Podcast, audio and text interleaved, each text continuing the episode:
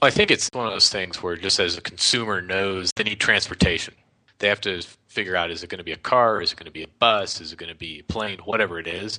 Like you have to have some basic understanding that you do have documents that need to be managed or you do have workflow that needs to be automated or partially automated.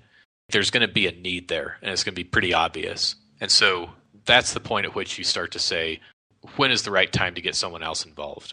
My experience has been that most uh, companies or individuals are able to say, I know what the need is. I've got documents out there. I know what some of the products are out there.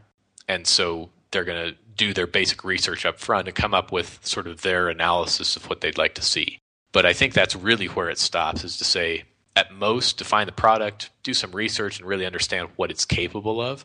But don't try to go too far into implementing these things without talking to somebody. You need to have someone to bounce ideas off of, figure out how do you truly apply this to your organization.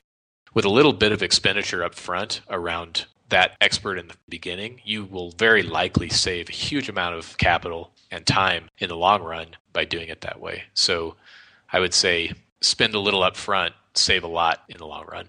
So I'd be remiss not to mention that when you're looking for an expert, go to the consulting folks. Myself, others in this group have worked with enough companies to truly know some of the patterns, what are the pitfalls, what are the routes to success.